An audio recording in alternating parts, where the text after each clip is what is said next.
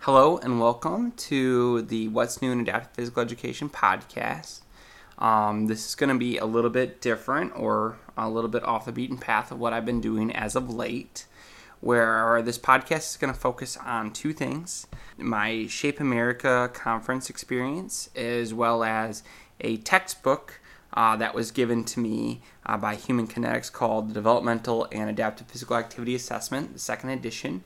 And I'm going to do a quick book review as well. And uh, this podcast is going to be a short and sweet one. I felt like I needed to come back from the conference and share a little bit with what I gained from it to my viewers.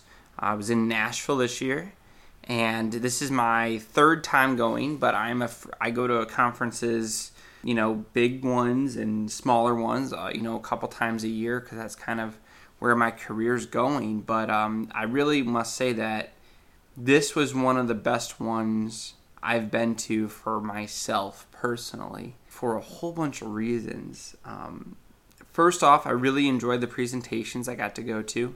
I was also in a beautiful location. There's a variety of things there. Um, there's some that focus on all these different topics of you know adaptive physical education different activities different equipment legislation advocacy teaching styles um, you know but i went to i'm going to be uh, assistant professor next year. So i went to a bunch on you know teaching in a faculty role. And i learned a lot. Um, i did a really great one on making learning outcomes and state curriculum and state benchmarks and making those more applicable to us as a profession. Um, and a lot of the critical strategies that we use and thinking skills that we use to actually that we want to embed in our teachers to really analyze those things and understand them and use them and assess them uh, properly. I really enjoyed that. I went uh, to one on um, I went to one on the exercise buddy on exercise connection and how they're using different apps uh, and technology to work with kids with autism. I've uh, seen that one a few times. I've, i went to a few on inclusive activities. Uh, learned a lot, and I saw some videos and I saw some different activities, and I'm going to bring those back into and teach my students as well. So those types of you know those types of presentations for the professional development world uh, for teachers is very applicable and there's so many things and you see so many things from different people at that national level because you're you're looking at people from you know you're getting people from all these different states all these different things. And yes you might see a few things that you've seen before but a lot of it you're going to see a different perception. As well as i gotta say some of the biggest things to me was just going there and feeling invigorated um, and seeing stuff and saying oh my god like look what the passion that these people have. Look at what they're doing. And feeling that passion, you know, just kind of go back into yourself. Um, I also went to, I presented myself a poster on social media use um, in our field, as well as I went to a lot of research presentations and I really enjoyed it. Felt like some really good research was going on. I saw, uh, you know, some great things that were, you know, focused on what is the state of our undergraduate and graduate programs for adaptive physical education. I listened to some uh, as well that were focused more on uh, self efficacy of PE teachers working with specific P- um, children with disabilities after they've had some certain types of interventions. Um, I saw a bunch of uh, different research pieces as well. And but the part I really wanted to focus on, and this is why I felt so driven to, to make this and to reflect a little bit more on the podcast and use the podcast for myself as a reflecting tool was just the collaboration and the networking and the friendships that I've seen myself um, start to really have at Shape. And, you know, I've been in the field a few years and I've been to Shape now about three times, but I've been in a lot of state conferences and different APE conferences as well. And I really have feel like I've I've made a little connection with so many people. Um, this was the first year at, at, a shape where I walked around and it seemed like every corner I knew somebody and I had a connection with somebody and I had these really great in-depth conversations with people about what's going on with them, what's going on in the field, what why are they driven to be here, why are they why do they do what they do?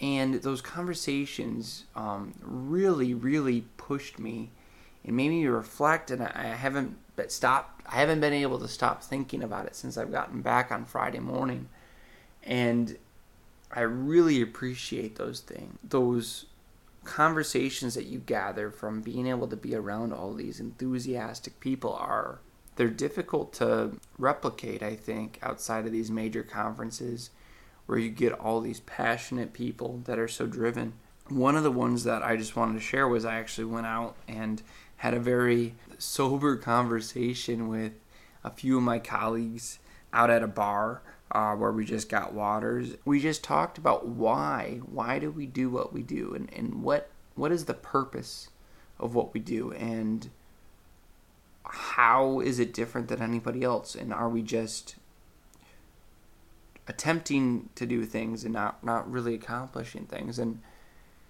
this two and a half hour conversation of why did we do what we did was I, I'm walking away now just constantly now critically analyzing what I do. I'm walking away from that conversation just const- I'm just consistently thinking now about why is it that I did what I did or do what I do. Feeling actually like now moving forward I'm going to apply those critical thinking skills to everything I'm doing, making what I do so much better because I do that. The conversations I've had at Shape and the networking has made me a better teacher, a better researcher, and kind of just a better person. I think that I think going to those things and meeting the people that are the the movers and the shakers in the field are is a, is an experience that it's hard to appreciate until you've done it, but uh, where you can gain skills and thoughts and knowledge. And I just really, really, really would recommend if you're able to go to go to these conferences, to go up and introduce yourself to some of these people, or to somebody that you think is enthusiastic, someone that you admire, and to have a conversation with them about why, you know, why are you doing what you do, and and how did you come to this, and you sometimes really find out more about yourself from those conversations as well. And one last thing I wanted to discuss about the Shape Conference was I also got to go to a few um, of our uh, special interest group meetings, which are about like our field and, and how Shape's working with APE and such. And um, I think those are really important as well. And it's where we can get a big group of us together where we normally can't meet, discuss what is going on in our field, what is important in our field, what are the things that we want Shape to help us with? And it sounded like from the meeting that I was at that a lot of the conversation was um, making sure we're more involved in a social media and we have a more social media presence, our, our presence on social media, as well as making sure that um, our professional development is direct and purposeful for our teachers uh, and making sure that we have a variety of APE related uh, professional development given to our teachers throughout the school year. Um, all right, well, with that, I'm going to now turn my focus a little bit more on this book review that the Developmental and Adaptive Physical Activity Assessment textbook, which has recently come out. It's second edition, and I, I think it's I, I really enjoyed reading it. And the biggest thing for me is that it felt like it was a really practitioner friendly textbook, one that I you know I read a lot of textbooks, and one that I really felt was very practitioner friendly because but it was also very friendly for researchers that might want to use different types of assessment tools uh, for their research. And the reason I say that is they gave a lot of like scenarios, real life scenarios through case studies, saying like, okay, this is how you would use the Brockport, or this is why, as well as like here's some modifications one might want to use if they're using um, the TGMD or uh, the Brockport, depending on the setting, or the student, depending on their disability or whatever it may be.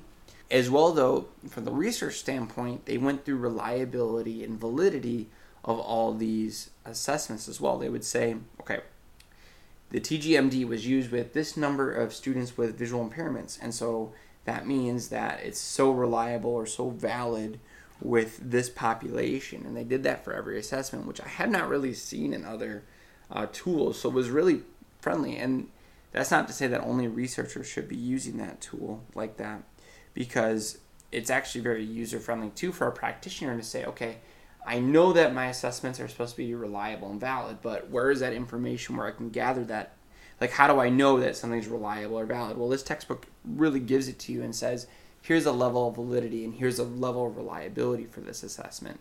Because as you know, that's the type that you're supposed to be using for uh, eligibility and really placement purposes for adaptive physical education as well. Um, and, and they cover a ton of different topics within with different types of assessments. They talk about how to administer one, how to select the correct assessment tools, and they talk about all these different pieces that you might want to look at, such as motor development, uh, posture, and gait. And then they had two new chapters that were on perception and cognition, and then assessing behavior and social competence. Those chapters were had a little bit less content because I think they're newer as well as our field doesn't have as much it's an area that we still need to grow in in making um, strong assessment pieces on there. But with that i just thought that um, i thought the textbook was great and i was really excited that human kinetics reached out to me to have me review this book and i hope to do a few more like this in the, in the future. Well with that we're gonna uh, i'm gonna you know well a shorter podcast and we're going to have Monica Lepore on here soon talking about she's visited all these different universities uh, in this last semester and looked at their practicum experiences working with children with disabilities in their university level, and we really want to hear from her. As well as at Shape, um, I had about three or four people come to me and say, okay, I need to do this type of podcast. We need to talk about this. So we're going to have a number of different podcasts coming up that uh, the conversation stem from Shape. So um, stay tuned, and thanks for listening as always.